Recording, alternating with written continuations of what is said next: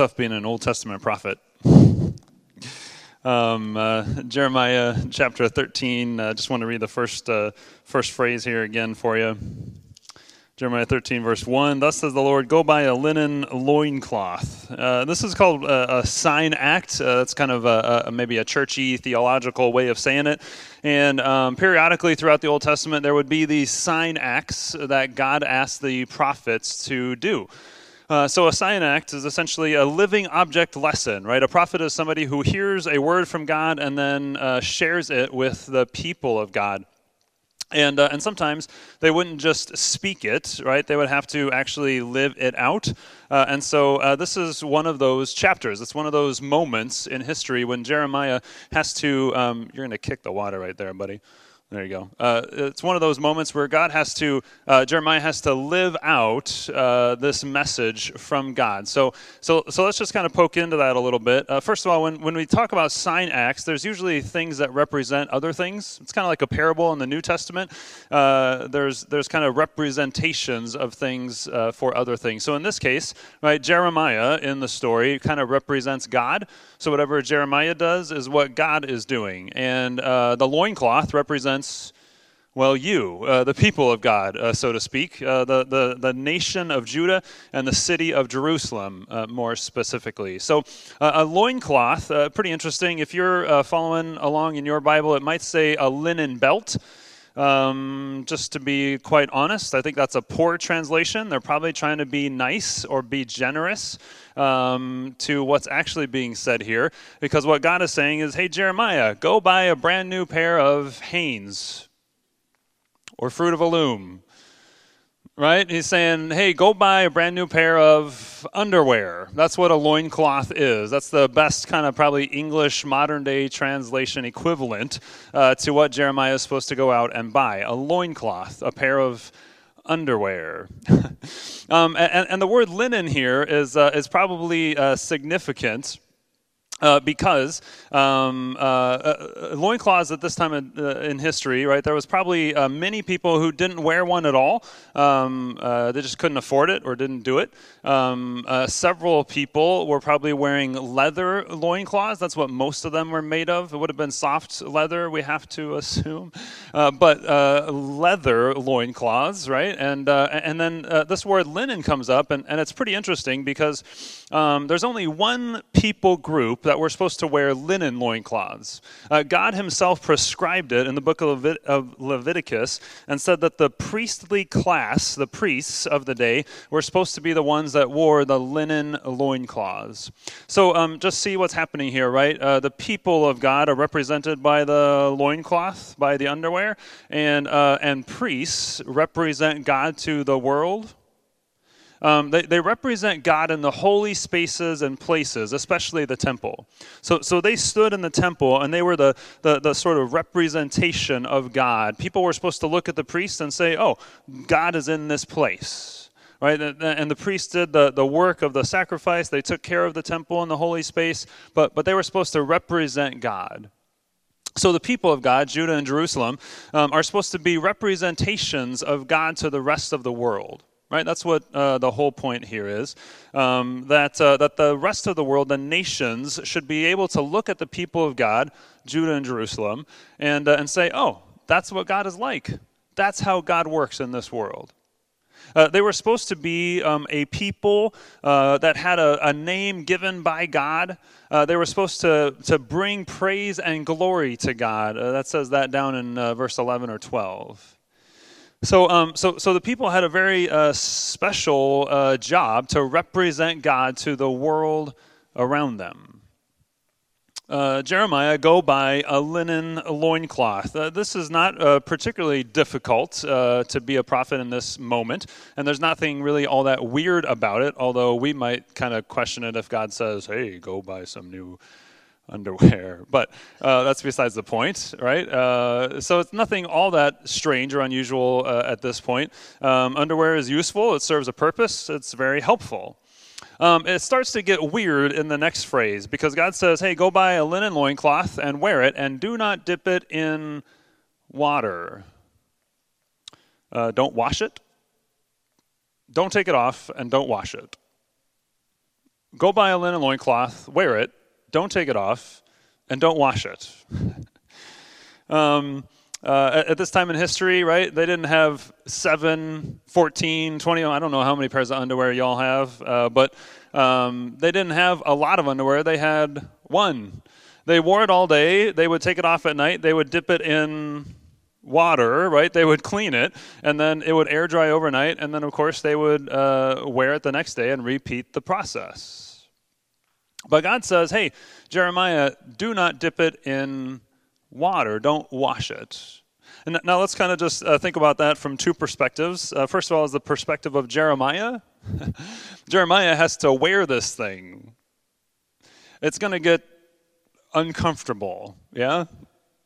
Uh, hopefully you don't have too much experience of wearing underwear that hasn't been washed for several days in a row, uh, but hopefully you also know that really even sometimes just after one day or two days, underwear is less appealing to wear if you haven't washed it.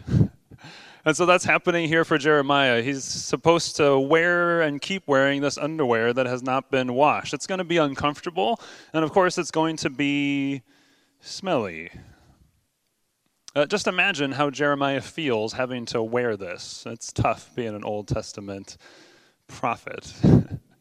um, it's going to be uh, less and less appealing to him. So, so just make the connection, right? Jeremiah is representing God here, and the people of God are the loincloth that have become smelly, dirty, uncomfortable to be around. And then uh, put yourself um, in the shoes of people that are around Jeremiah. Jeremiah walks into a room, and what do people do? They go, woo, man, what you been up to there, Jeremiah? Right? Because it's been days since he's washed his underwear. This is what starts to happen with the people of God, with the nations as they look at the people of God. The nations look at the people of God, and they no longer are uh, appealing. They're, they are no longer pulling people towards God. Now they are repulsing people from God. Oh, that's what your God is like? Um, the people no longer, the nations uh, no longer give praise and glory to God. Now the people of God are repulsing the nations away from God. Um, and you see there on the screen, right? Jeremiah tells us two specific things that over time have made them uh, dirty and smelly. Uh, specifically, right, they aren't listening and they have pride.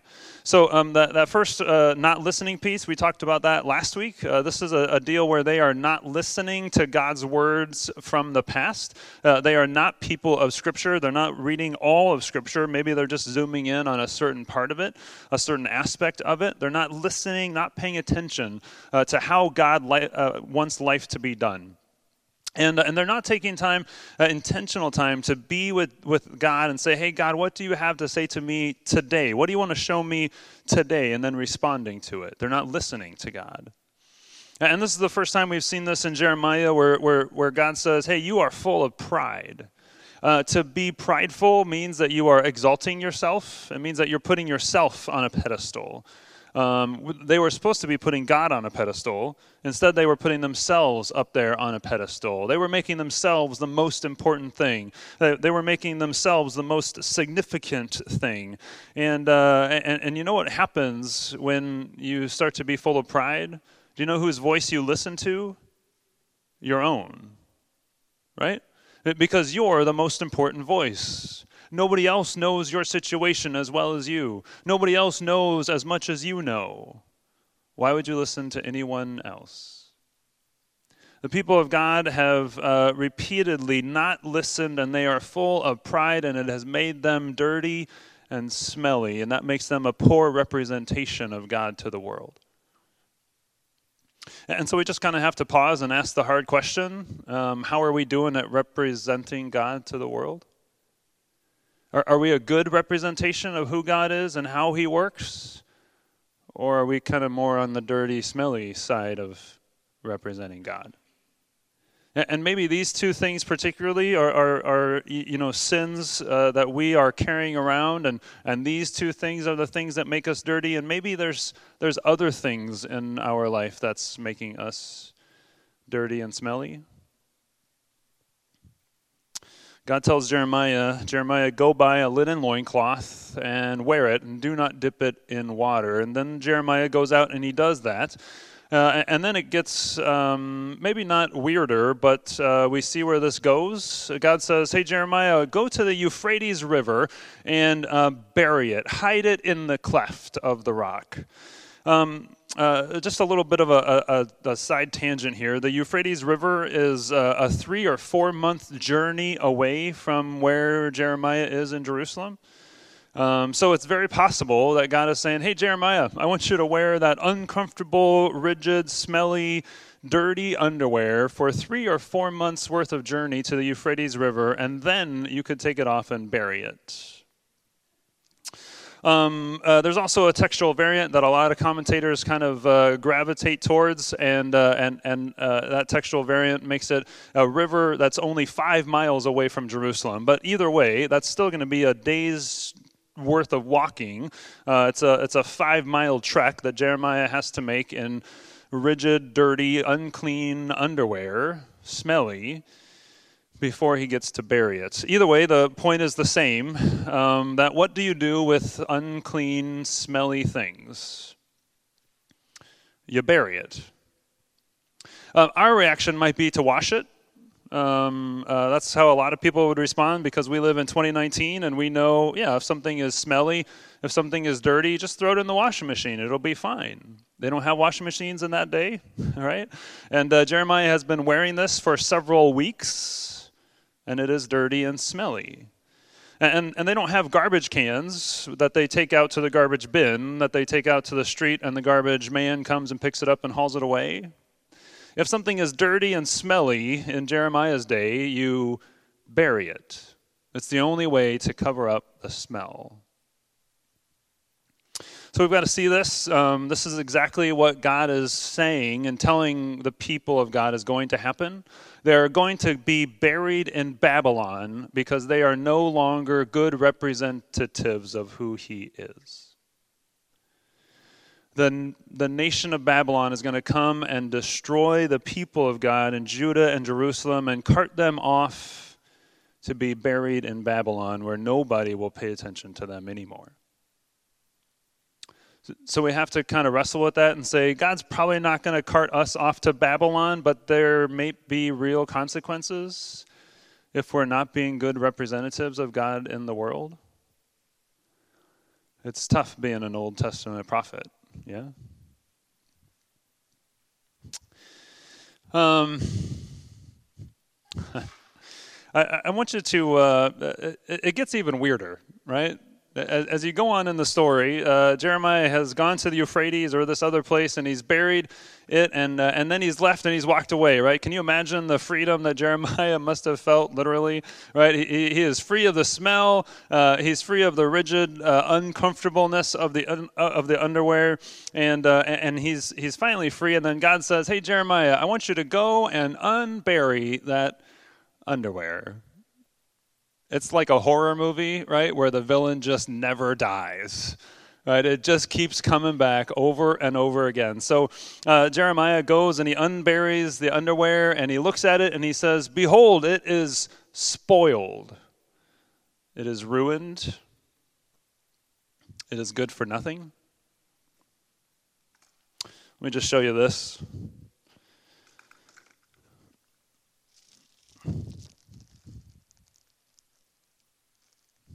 Any guesses what that is?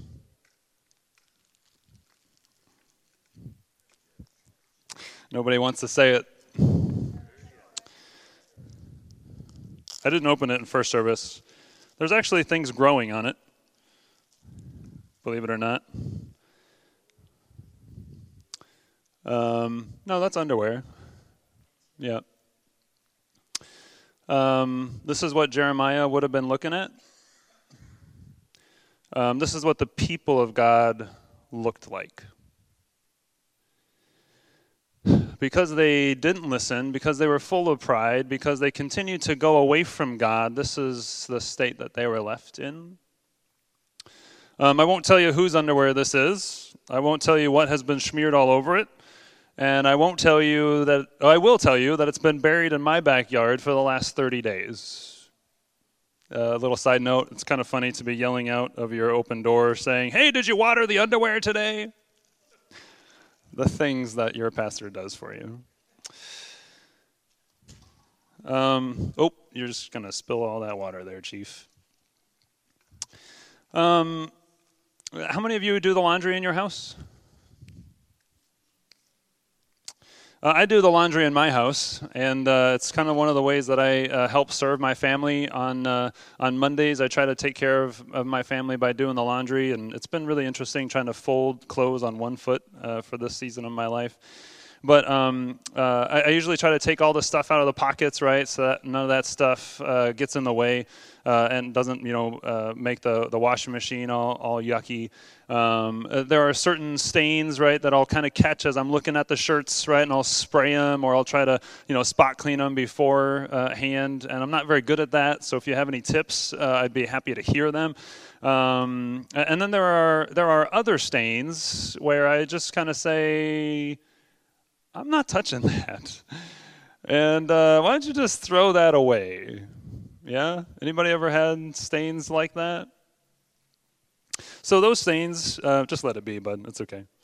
Um, those stains um, kind of make me understand uh, the heartbeat of God when he asks this question in Jeremiah chapter thirteen. It's the very last verse in the chapter that we haven't read yet. Uh, but the very last verse, God himself says, how long will it be before you are made clean? And I understand that question on way too many levels. I understand what it's like to look at dirty things and not want it anymore.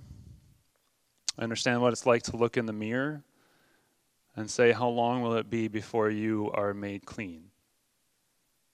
And I can understand the heartbeat of God that longs for his people to be connected and follow him. And God himself says, how long will it be before you are made clean?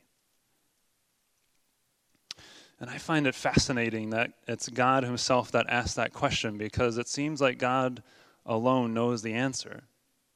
Yeah? That God alone knows the answer. How long will it be before you are made clean? And, and God is asking that question, but he also knows that that he will one day send another prophet to Jerusalem, and that that prophet will do incredible sign acts in front of many people. Um, and, and fittingly, uh, this prophet that is sent by God would do um, uh, sign acts that involve underwear. Uh, uh, one story uh, tells us how uh, this prophet sent by God was was traveling with his group of buddies, and uh, and they got to their destination, and they and they went up to the to the to the room, and this this prophet took off his outer robe and he wrapped a towel around his waist, and he got down on his hands and his knees and he washed the feet of his buddies, and he said, "I've done this to show you love, and now I want you to go and love other people the same way." And hours, days later, this same prophet sent by God would be handed over to men that hate him. And uh, they would strip him of his clothes, and they would beat him within an inch of his life. And, uh, and they would look at him and call him useless. And they nailed this prophet sent by God to a cross. And Uh, God himself would look at that prophet that he sent and call him dirty. Because this prophet who knew no sin became sin for us. He took our place. And all of our filth and all of our dirt and all of our smell got put on his shoulders. And what do you do with dirty, useless things? You bury it. And he was buried in a tomb for three days. But just like Jeremiah, God doesn't leave buried things buried. He sends an angel, and that angel rolls back the stone. But but here's where it, the story changes from Jeremiah, because uh, the Son of God, the prophet sent by God, does not walk out smelly and dirty and useless. He walks out sparkly, crystal clear, having finished the work of God in front of him. he walks out having completed the work of, of our redemption, and he declares us clean, made new. And he ascends into heaven and he sits at the right hand of God. God doesn't leave buried things buried. He unburies them and makes them new. So it really dawned on me, and the and the kids' chat just now was really helpful. um, you want to throw me that? Is it closed? Yeah. Close it first. I don't want that on me. Great. Um, way too many of us are still living like this. We're carrying our dirt and our filth around like this is the truest thing about us. And the resurrection of Jesus Christ tells us to knock that off. We need to stop living like we are dirty, like we are lost, and realize that we have been unburied and made clean through the death and resurrection of Jesus. Way too many of us are living like we are useless, um, like God can't use us in his kingdom.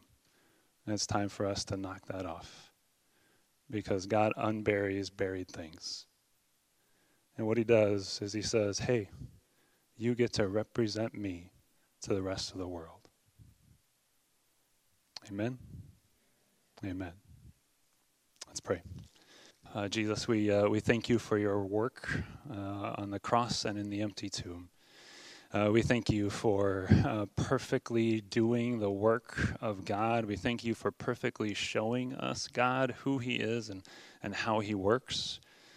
Uh, we thank you for inviting us to show you, to represent you to the world around us.